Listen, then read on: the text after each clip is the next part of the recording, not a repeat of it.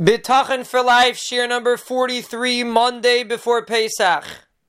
We are discussing how we prepare ourselves for Yemais HaMashiach, Bez Hashem, and we received another question from one of our other listeners that his family wants to know how do we practically prepare? We are so far removed from it. How do we prepare? So the first thing is we have to realize that if the Ribono Shel Olam brings Mashiach in our dor, it's not a mistake. We are the ones that are going to bring Mashiach. And how can that be? And the answer is, like we began mentioning yesterday, it's not about actions or inactions. It's about a relationship. And we began discussing that relationships are not about what you do for the person. It's about your feelings and your connection towards the person. So let's begin to break it down. When we have relationships with people, What's the most important factor in a relationship? The answer is trust. The first thing that you have to have in a relationship is that there is mutual trust between the both sides. And even if one side does something that the other side doesn't understand, if he accepts it, then there's a relationship. But if he can only accept something that he can understand, there's no relationship. This relationship applies between spouses, between parents and children, between business partners. It's a concept in all relationships. The element of trust is number one in every relationship.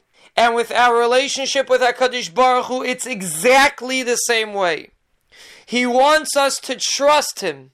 Number one, trust HaKadosh Baruch Hu that He has our best intentions in mind.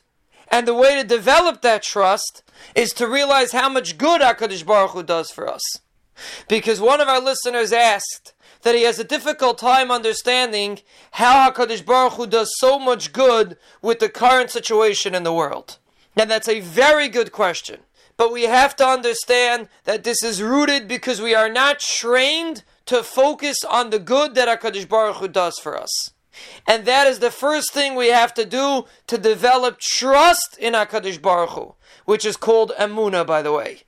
But the way a person trusts HaKadosh Baruch Hu is by realizing how much good HaKadosh Baruch Hu does for us.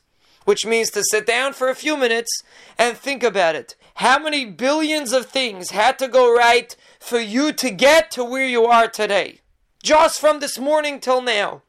Billions of things your heart works, your head works, your brain works, your eyes work, your fingers work, your toes work. If we just take a minute and think about that. Don't look at things that other people have that we want that we feel that we don't have. That is the first thing that pulls a person away from appreciating what HaKadosh Baruch Hu gives him. Focus on yourself. The billions of favors that HaKadosh Baruch Hu does for us.